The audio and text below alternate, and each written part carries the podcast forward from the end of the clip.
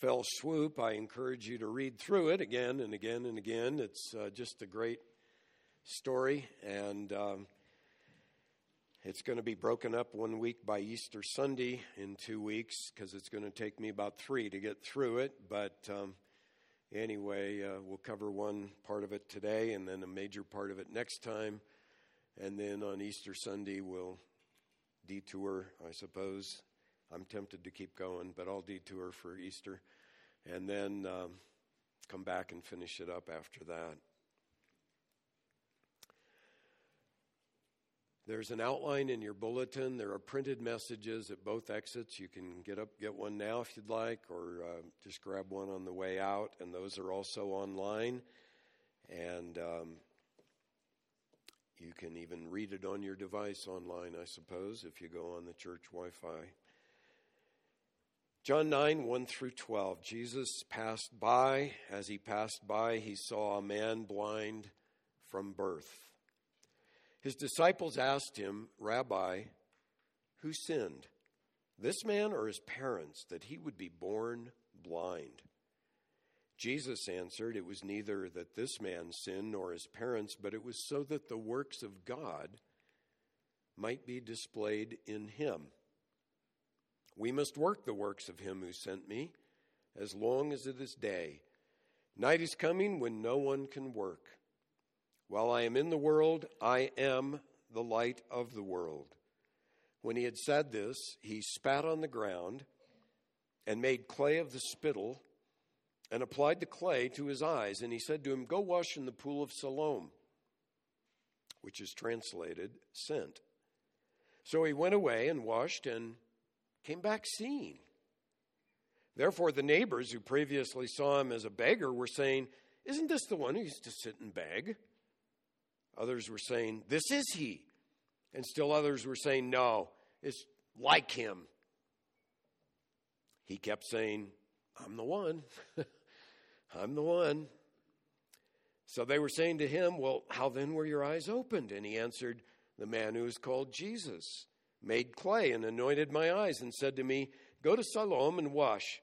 And so I went away and washed, and I received sight.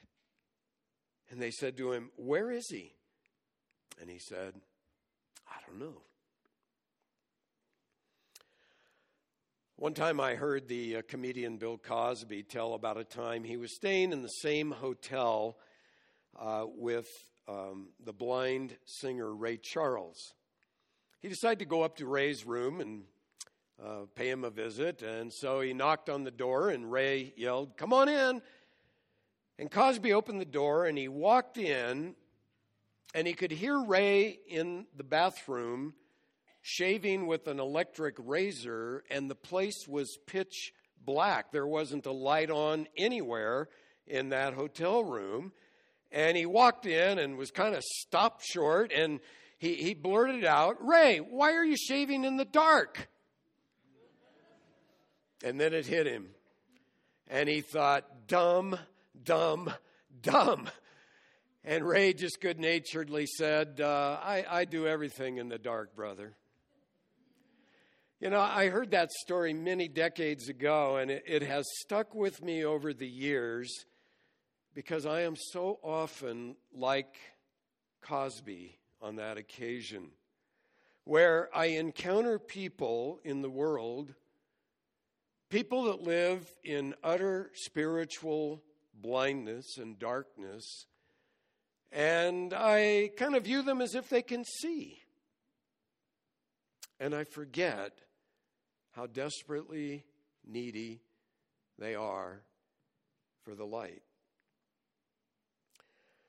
We've seen in our studies in this gospel, John loves symbolism, and he uses the light darkness symbol quite often. He, he started out with it in chapter 1, verses 3 and uh, 4 or 4 and 5 where he says that Jesus is the light of men and then he adds that that light shines in the darkness and the darkness did not comprehend it. Then in chapter 3 he said this is the judgment that the light has come into the world and men love darkness rather than light because their deeds are evil. And then we saw in chapter 12 that in connection with the Jewish ceremony at the Feast of Tabernacles, where they would light these giant lanterns in the temple to commemorate the um, pillar of fire that accompanied Israel in the wilderness, in that connection, Jesus said in John 8 12, I am the light of the world. He who follows me will not walk in the darkness, but will have the light of life. And now, in chapter 9, in verse 5, when the disciples and Jesus encounter this man who has been born blind, he says, While I am in the world, I am the light of the world. We'll also see that the theme comes up again in chapter 12. But then the light of the world proceeds to open the eyes of this man born blind and give him the light of day. And uh, before the chapter is out, he will have not only physical light, but spiritual light. He'll come to know Jesus as Lord and Savior. And then, ironically, there's a twist at the end of the chapter where the proud Pharisees who say, We're not blind, are we? And Jesus will say to them, If you were blind, then maybe you could see. But as it is, no, your blindness remains, and they go off in darkness. A.W. Pink always has a lot of good insights, and uh, he pointed out some contrast between John 8 and 9 that I probably wouldn't have seen on my own. But in John 8, he says, We see Christ as the light exposing the darkness, whereas in John 9, he imparts sight, both physically and spiritually, to this man who was in the darkness. In John 8, the light is despised and rejected, whereas in John 9, the light is believed in and worshiped. In John 8, the Jews stooped to pick up stones to kill the light of the world, whereas in John 9, the light of the world stoops to make clay to anoint the eyes of this blind man to give light.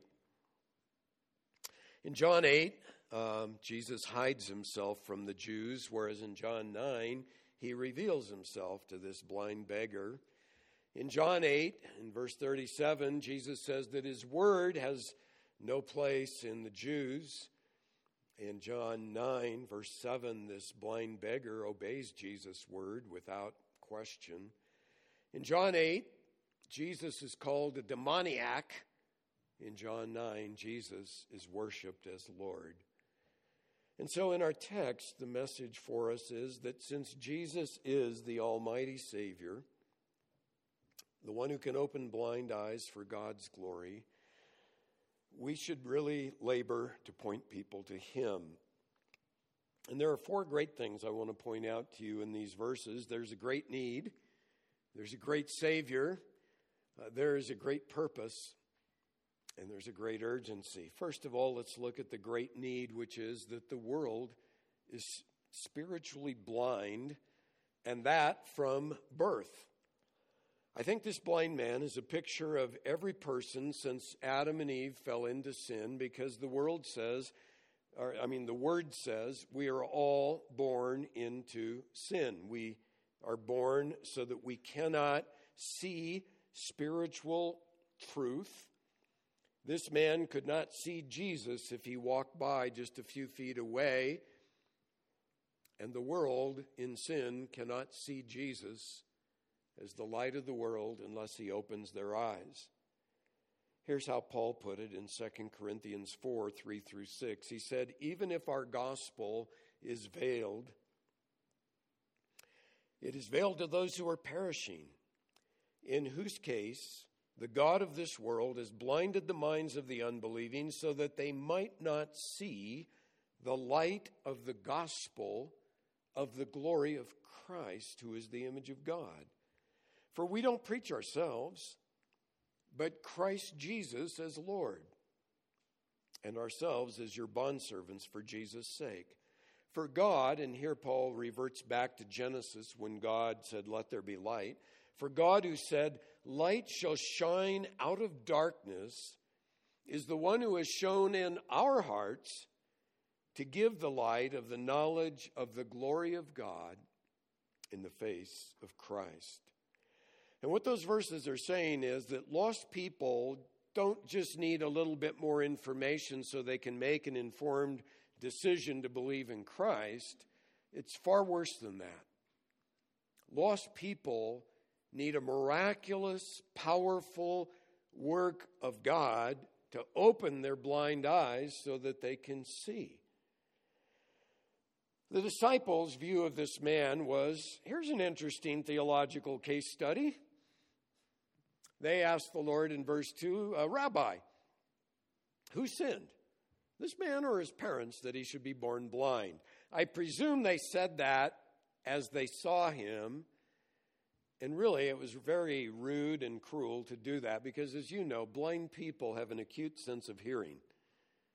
That's all they've got for figuring out what's going on, hearing and touch, and they can hear very well. And if they said that within this man's hearing, it was really very insensitive. But they reflect the Jewish view that there was a direct correlation between sin, suffering, one on one. You sinned, you suffer. That's how Job's comforters came to him, you know. Come on, Job, fess up. You must have done something to deserve all ter- these terrible things that have happened to you. Now, of course, all suffering and, and death in the world comes from original sin, from Adam and Eve's sin, but the Bible is very clear that sometimes, yes, God uses it in a direct correlation. You know, you did wrong, you suffer the consequences of the wrong in some kind of suffering, but not always. And the book of Job, of course, proves that often the righteous suffer not because they did something, but for some other purpose. But the disciples here buy into the popular view, and since this man was born blind, they conclude either his parents or the man himself sinned. Now you say, well, wait a minute. How can a guy who's born blind have already sinned to deserve blindness? Well, there were several possible answers for that in the Jewish milieu of the day. Uh, one was some rabbis taught that babies could sin in the womb. And their case study there was Jacob and Esau. You remember how Jacob and Esau struggled in the womb, it says? And so they concluded the brothers were already fighting. You know how kids fight. They were already fighting in the womb, and so people can sin before they're born. That's one view. Uh, there was another erroneous view that some Jews bought into that the soul pre exists the body. That's simply not true. Souls come into being when we are conceived. Uh, and then there was a third erroneous view, and that still is with us today, and it's the view called reincarnation that people recycle. You know, they do bad in one life, so they come back in a suffering in this life and that. And that's just flat out false. The Bible doesn't teach that. Uh, now, the Bible does teach, well, Jesus here just says, neither. You know, he didn't sin to be born this way. Now, about the parents, in this case, Jesus says no. But the Bible does teach children can sin, I mean, suffer because of parents' sin. Um, we see that all around us today. We'll, we'll see kids that are born to a drug addicted or alcohol addicted uh, mother or a mother with AIDS, well, the kids suffer physical and uh, emotional uh, damage because of that. Or we've all encountered kids who have been abused, either physically or emotionally or sexually as children, and uh, they suffer horribly because of their parents' sins. And so we could go on and on with examples. But Jesus says, no, in this case, uh, while certainly the man was a sinner and his parents were sinners, we all are, Jesus says there's no direct correlation here. There's another purpose. But my point here is uh, this man was very needy. Born blind, never had seen, lived every day in this dark world, and he pictures our world a world of people who are in spiritual darkness. They have no hope. They don't know Christ. And uh, we need to see people that way. Often unbelievers present a outward confidence, togetherness. They're successful. You know, maybe they are rich and they've accomplished this and that. And you tend to think, oh, they're good people. Well, humanly, yes. But remember, they're like Ray Charles in that story. They're blind, they're shaven in the dark, and they do everything in the dark.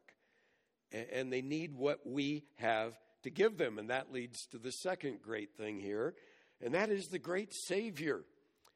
Jesus is the Almighty Savior, the one who can open blind eyes. And in this story, the beggar doesn't take the initiative. Now, blind Bartimaeus, another blind man that Jesus healed, he hears Jesus is coming and he can't be quiet. You know, Jesus, son of David, have mercy on me. And everyone says, Shut up, phone down. Makes him yell louder. You know, he, he's going for it.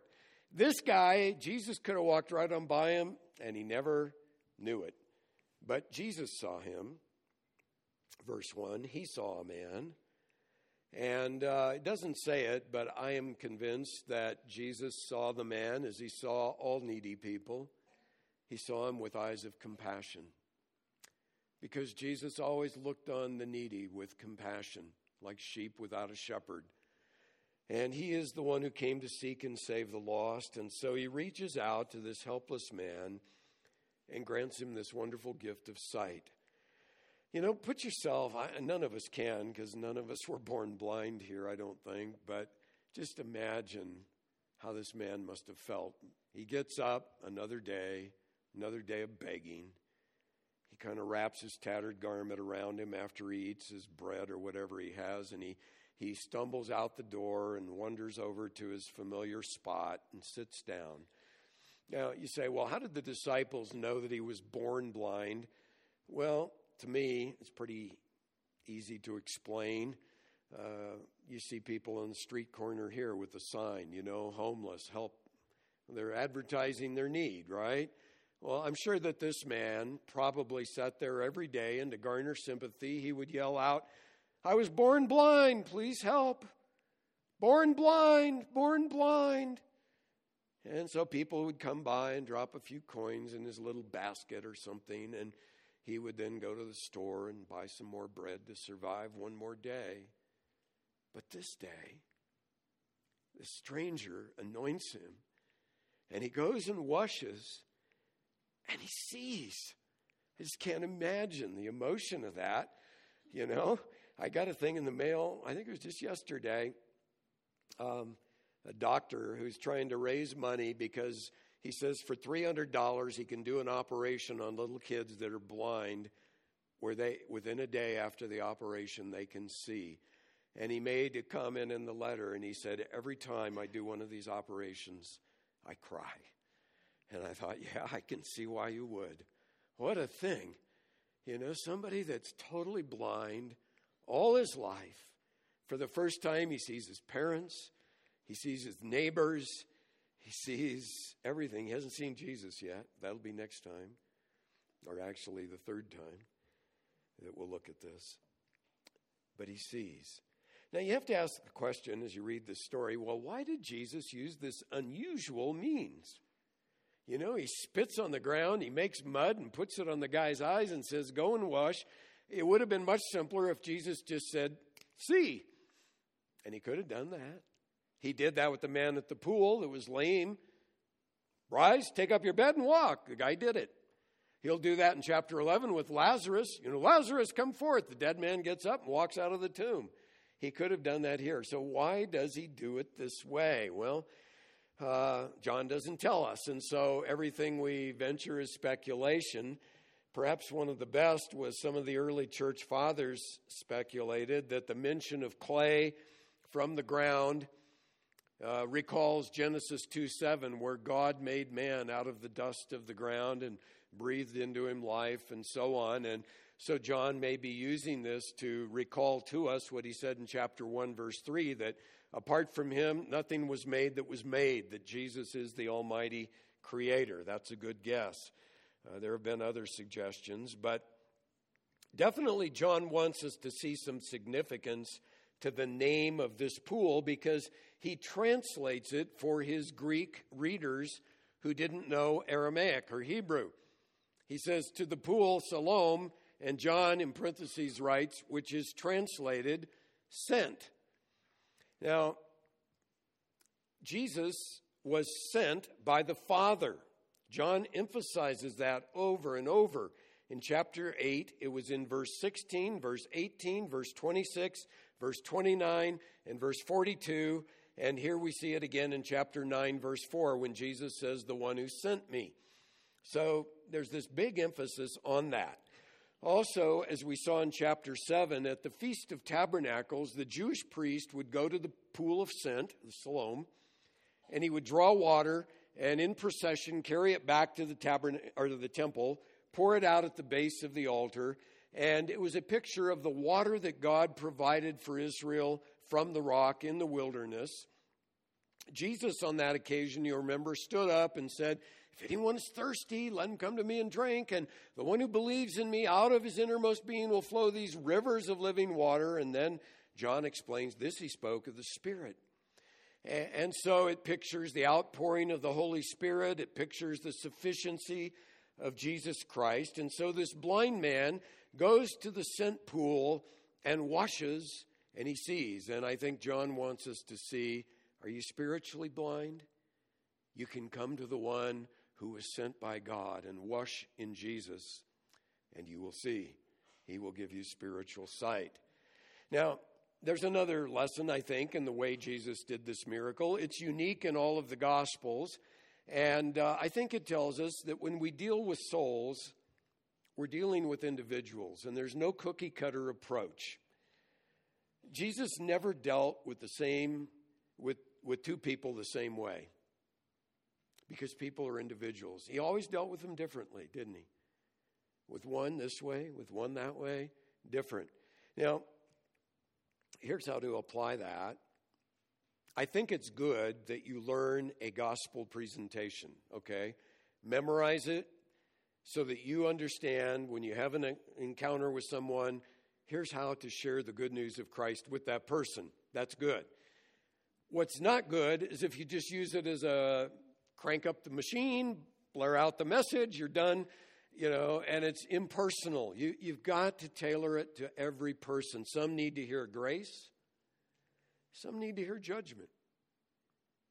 And you have to be sensitive to the individual and pray for wisdom that God would let you tailor it to them. Um, another reason, and I think this is the main reason Jesus did the miracle this way, we read in chapter 9, verse 14. Now it was a Sabbath day on the day when Jesus made the clay and opened his eyes. John almost says that offhandedly, like, oh, by the way. I think that's the key. Why? Because Jesus, in the way he did this miracle, was deliberately violating the Pharisees' rules about the Sabbath. Uh, they had a rule, number one, you couldn't knead bread on the Sabbath.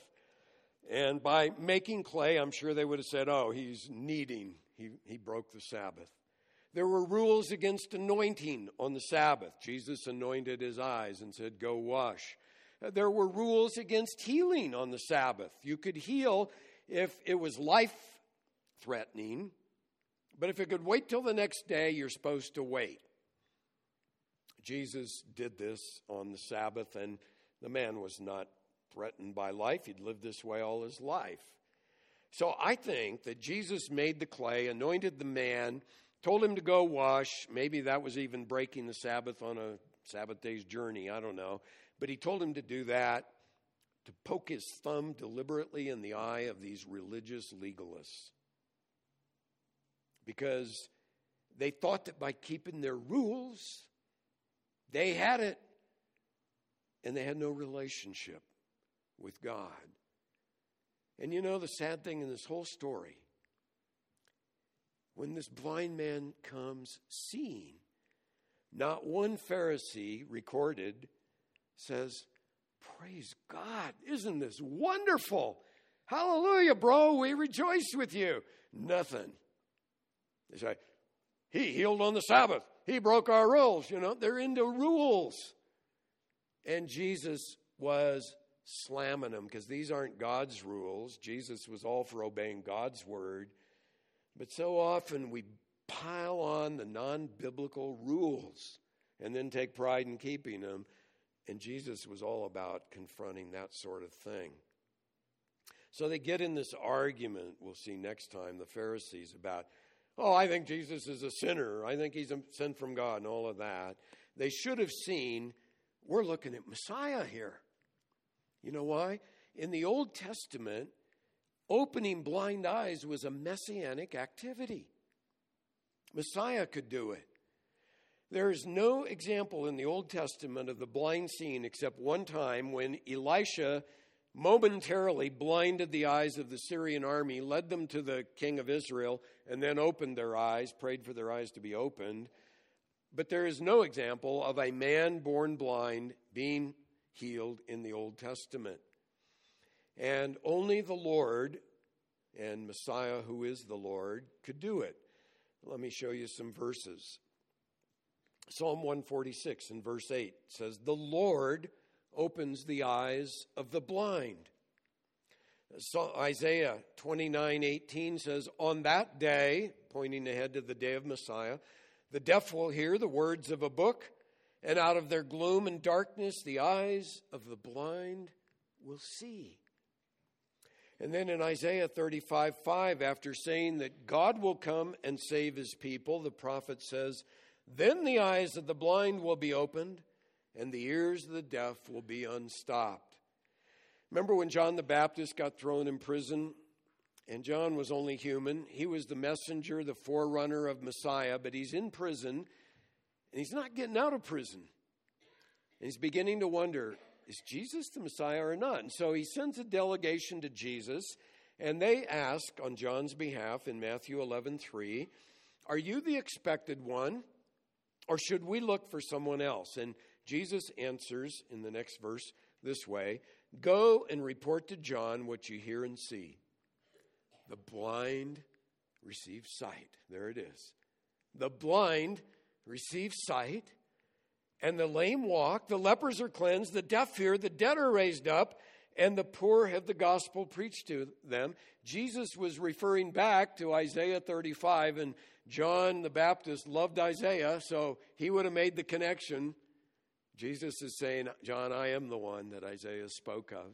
And then another in Isaiah 42, verses 6 and 7, God here is speaking to his servant, the Messiah, and God says this I will appoint you as a covenant to the people. Notice, as a light to the nations to open blind eyes. And it's interesting, if you count up, Jesus did 35 specific miracles that are recorded. Now, he did many, many others where it says he healed their sick all day long, that kind of thing. But there are 35 recorded miracles of Jesus in the Gospels.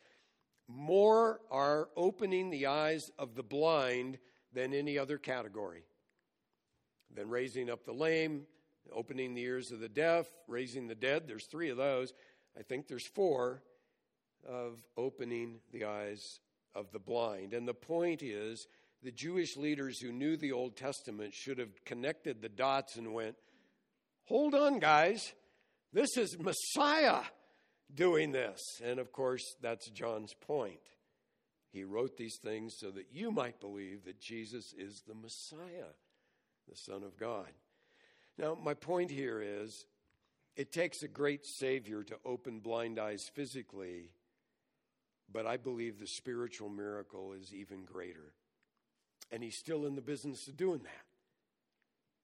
He opens the eyes of those who are spiritually blind, as we saw in 2 Corinthians 4 6. God shines in our hearts to give the light of the knowledge of the glory of God in the face of Christ.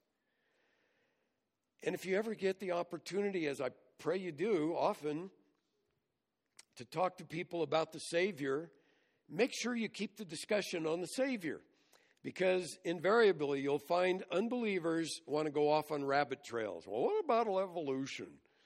You know, or what about all the suffering in the world? How can God allow that? Or, or what about this or that? You know, you might need to briefly respond to those things, but quickly get it back to, you know, I was talking to you about Jesus. And who do you think Jesus is? Have you ever read the Gospel of John? And focus on the fact that Jesus is a mighty Savior and you're spiritually blind, you're a sinner, and you need somebody who can open your eyes, and Jesus is the only one with the power to open the blind eyes of those who are born blind. And of course, as you're talking to him, pray like crazy, Lord, break through here. Break through. So, this story shows us, first of all, this great need. The world is born in spiritual blindness. It shows us this great Savior. Jesus is the one who can open the blind eyes. And then it shows us the great purpose.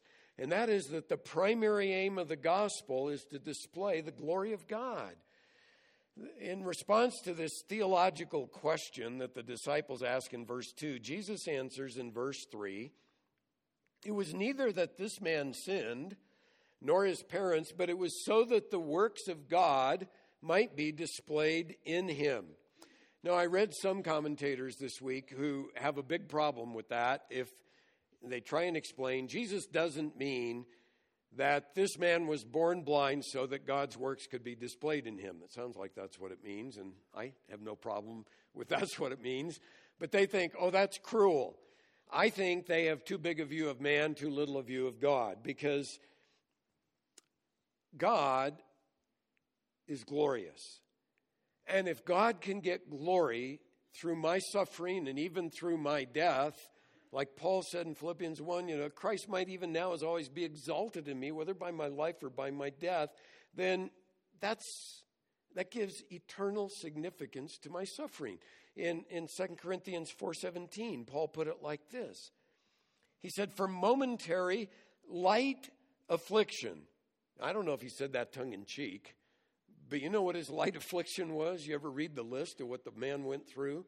You know, beaten, times without number, shipwrecked three times, stoned once and left for dead, uh, dangers from robbers, dangers from countrymen. He goes on and on, you know, 2 Corinthians 11. But momentary light affliction, Paul says, is producing for us an eternal weight of glory far beyond all comparison.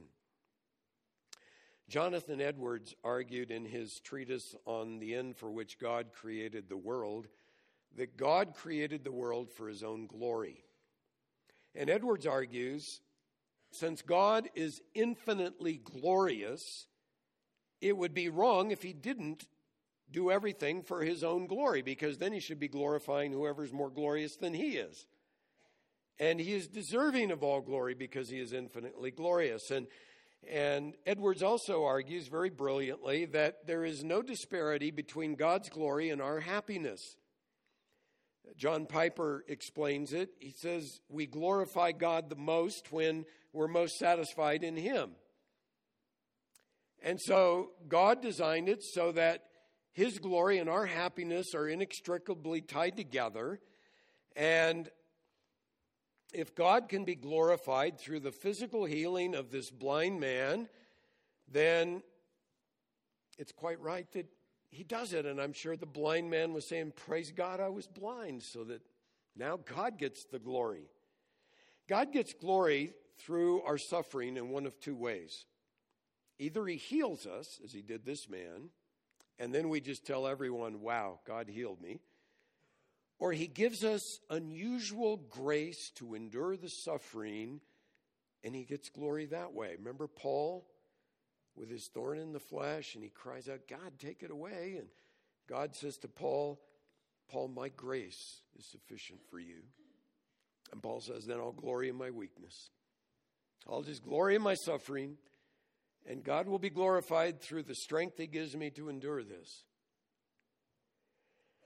And you know, the healing of this blind man pictures what happens when God saves a soul through the gospel. People who were in sin, they were lost, they didn't deserve to be healed of that condition because they willfully sinned. And yet he, he opens their eyes. And you know what happens he gets the glory and the sinner gets the blessing. And that happens every time when the gospel connects with someone. God is glorified and the sinner is blessed. And, and the gospel is not mainly about how God can give you a happy life for your own sake. Yes, He gives you a happy life, but the gospel is about how God can give you a happy life so that you, as, as Peter puts it, can proclaim the excellencies of the one who called you out of darkness into his marvelous light. So it's all about God's glory. That's our great purpose in everything is how can this bring glory to God? How can that trial bring glory to God? How can my salvation bring glory to God? And it's all about glorifying God. And this blind man does that. We'll see it un- unfold as the chapter goes on, but it's obvious in the verses we read here is a changed man. He is so changed, some of his neighbors say, That's not him. Oh, yes, it is. No, it's not. It couldn't be. And he's standing by the side saying, It's me. it's me, guys. I'm the one. And I'm sure his face was beaming and maybe tears streaming down his face as he says, Yep, I'm the guy who used to sit and beg. And then they want to know, well, well, how did your eyes get healed then? And he doesn't know a whole lot at this point. The beautiful thing about this guy, his testimony grows as the chapter grows, and, and he's just simple and honest. Here, all he knows is there was a man named Jesus, and he anointed my eyes with clay and then told me to go wash, and I did what he said, and I see. Simple. That's it. And later, he's going to argue with the Pharisees. Right now, he doesn't even know who Jesus is or where he's at. Uh, he hasn't seen him yet. But he's going to go argue with the Pharisees, and they'll say, Who do you think he is? And he's, he's a prophet. and then they're going to argue with him and try and talk him out of it. And he's going to get a little bolder yet. And by the end of the chapter, we're going to see him worshiping Jesus as Savior and Lord. It's a beautiful unfolding as the chapter goes on. But you know, the point is, as we grow in Christ, our changed lives ought to give glory to the Lord so that people say, Are you the same person that I used to know? Yep, I'm the one. How did you do this? How did you change? Well, let me tell you about the Savior.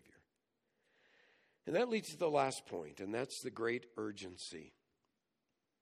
There's a great need out there. There's a great Savior out there. We have a great purpose to glorify Him. But then there's this great urgency that we should labor to point people to Jesus for God's glory while we still have time to do it. Now, if you have a King James, I got to correct it here at this point. There's a better manuscript reading in verse 4. Verse 4 should read, We, King James says, I, we must work the works of him who sent me as long as it is day. Night is coming when no one can work. And so Jesus includes the disciples in his fellow laborers who have to work for Christ. And that includes you if you know Christ. Put yourself in the we there. We must work the works of the one who sent Jesus. It's the same harvest mindset that I pointed out back in chapter 4. Jesus is sitting by the well, the disciples go to buy lunch. They come back and, and they say, Rabbi, eat your lunch. You know, they're, they're focused horizontally. Eat your lunch. We got a lot of miles to cover today. We need to get on the road. You know, let's get down to business here, Lord. And the Lord responds by saying, I've got food to eat you guys don't even know about. And they're going, Did somebody give him food? You know, they're still on this horizontal plane. And then Jesus says, My food is to do the will of him who sent me and to accomplish his work. And of course, that's the work the disciples should have had the, the eyes for the harvest, uh, getting that harvest mindset. And that should be the focus of all that follow him. Now, notice the little word must in verse 4. We must work the works of him who sent me. It's a word of divine necessity. We saw it back in chapter 4 with the woman at the well, where it said that Jesus had to pass through Samaria. And in English, it's a different word, but in Greek, it's the same word had, must. It's that necessity. You say, well, why did he have to go through Samaria? He could have gone around, yes. No, he had to go through Samaria because he had a divine appointment with that woman and the villagers there. And here, although the Pharisees were threatening to kill Jesus, and we don't know how much of a time gap there is between chapter 8 and 9, but his death is just months ahead. But he says, I must work the works of the one who sent me. Do you have the same necessity in your life? Whatever else I do, I must do the work that God's given me to do in this life. You know, there's this mindset oh, if you have some spare time, would you please volunteer for the church? We so need workers. Baloney. Get rid of that. If that's your mindset, please don't serve. We don't need people who got some spare time and nothing better to do. We need people who say, I must. I must. God's got his hand on my life and I've got to serve him. It's you're part of the body if you believe in Jesus, and every body part has to work. Mine are starting to fail in a few places and I know it. You know, but it's better when every body part does its thing and works. And maybe you're thinking, yeah, but you know, I don't, I'm not very gifted. You're in danger. Remember the parable of the talents? Who was the guy that buried it? He was only given one. He thought, oh, that's not much. So he wraps it all up, buries it, and gives it back to the master, and the master had some rather scary things to say to that servant. And the lesson is if you think you're not very gifted, man, you're the one that needs to get involved in serving the Lord. And notice the urgency here that Jesus puts on it. In verse 4, night is coming. When no one can work, he's talking about death. His death is just months ahead. When Judas would go out of that upper room, and John says, it was night. Jesus was going to die. And you or I don't know how long we have. I could die today, I could die tomorrow. I might live for 30 years. I doubt it. But, you know, we don't know. We don't know how long we have. Night is coming. And even if you have a long life, I'll guarantee you it goes by fast. I just had a birthday this week, and good night, I think. Look in the mirror. Who is this guy? How did I get to be that old? I don't know. James puts it this way, James 4:14, you don't know what your life will be like tomorrow. You're just a vapor that appears for a little while and then vanishes away.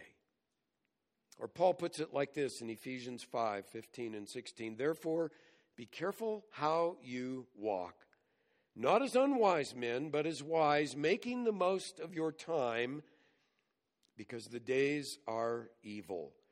And that phrase, making the most of your time, could rightly be translated buying up the opportunities.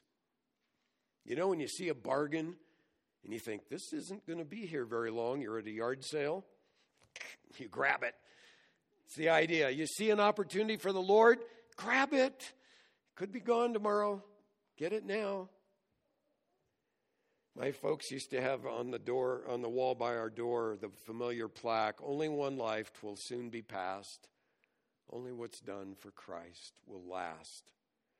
And you know, to look for and take advantage of opportunities to serve the Lord, whether it's to share the good news with a neighbor or a coworker, whether it's to be involved in the body here, serving in our nursery, in our children's ministry, and some other practical way that we need help. Just, it's the necessity, and you got a short window to do it.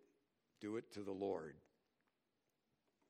Robert Louis Stevenson, the famous author, was 12 years old and he was standing upstairs looking out the window into the dark night. And in those days, the street lights were not electric that popped on at night, they had to be hand lit by a man with a torch and he was watching as the man went down the street lighting the street lamps. And his governess came into the room and asked him what he was doing. And he said, I'm watching a man cut holes in the darkness. It's a beautiful picture, isn't it? And isn't that our job? To cut holes in the darkness. We live in a dark and needy world.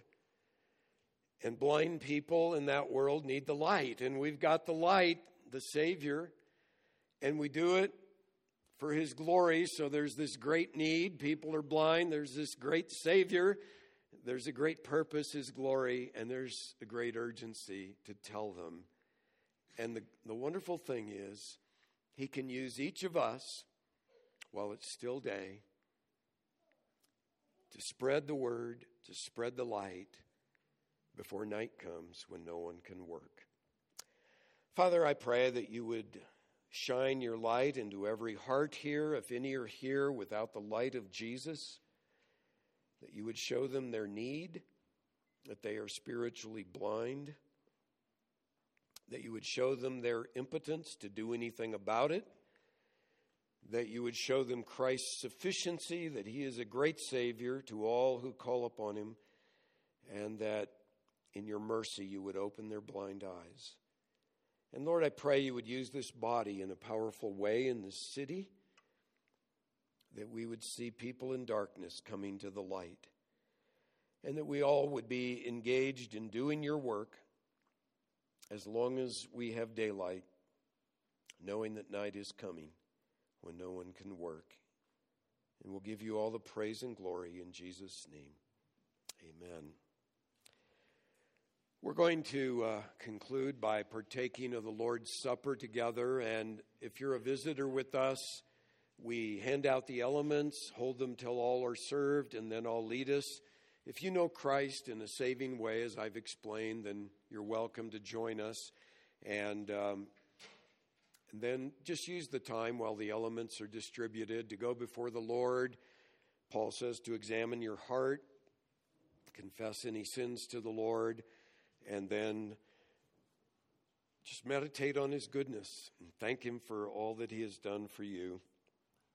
And I'll lead us in a moment.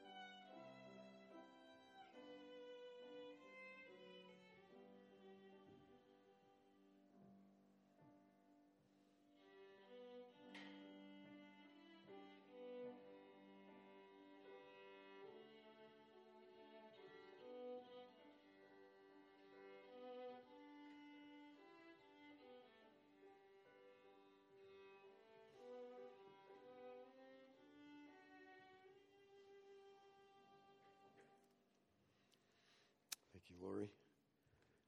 Jesus paid it all. All to him I owe. Sin had left a crimson stain. He washed it white as snow. What a wonderful hymn. The elements, of course, picture the fact that Jesus is the perfect and final sacrifice given on the cross for our sins, and that just as it's easy and free to partake of the bread and wine, so it is to believe in Jesus for eternal life. Father, we give you thanks for this bread, for Jesus, who completed all that the Old Testament sacrifices pointed ahead to. Thank you that He covered all our sin in his death on the cross, and that now we have righteousness in and through him. So we partake, Lord, with great thankfulness in Jesus' name. Amen. Let's partake of the bread.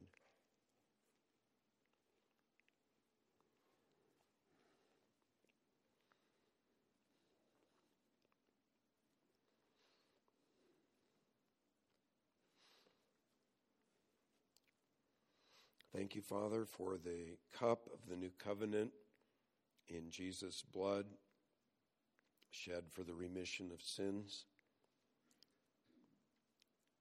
Thank you that there is no further sacrifice needed.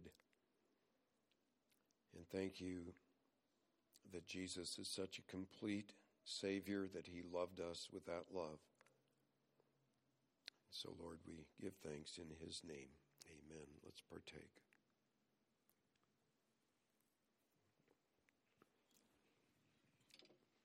We're going to conclude by taking an offering, and if you're a visitor, we don't expect you to give. We have a little gift bag for you. If you're a first time visitor, it's through these doors. And if you'd be kind enough to fill out the uh, welcome card and drop it in the slot by the gift basket there, um, we'll send you a card. We won't put you on a mailing list or anything. And uh, just our way of saying thank you for coming, and it gives some information about the church, and there's a free CD in there. And um, the others of you, if you have a prayer need, you can write it on the welcome card and drop it in the offering, and we'll pray for you. Or if you want to communicate with a pastor, we'll be glad to respond. We're going to stand and just sing this great old hymn that was written by a blind man who saw the light, actually, not literally blind, but John Newton was a slave trader and a drunken sailor. He met Christ, became a pastor, and he wrote this familiar hymn, Amazing Grace.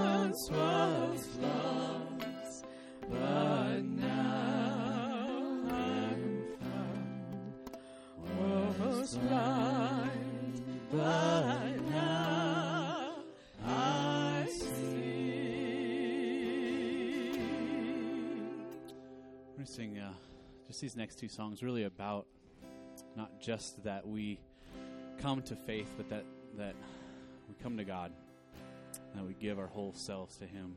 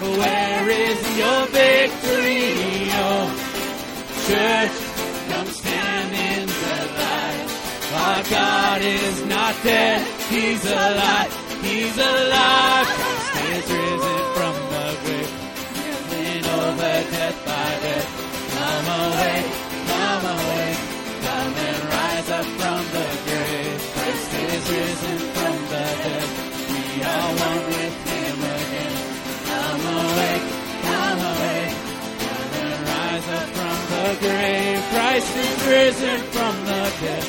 Trampling over death by death. Come awake, come awake.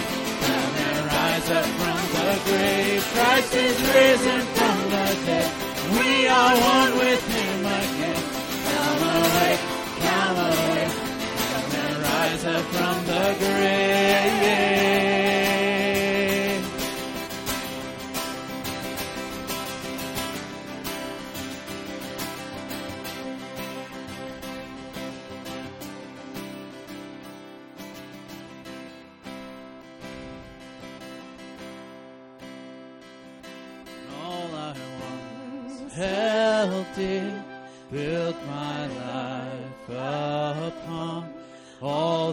world reveals and wars to own. All I once thought gain, I have counted loss, spent and worthless now. Compared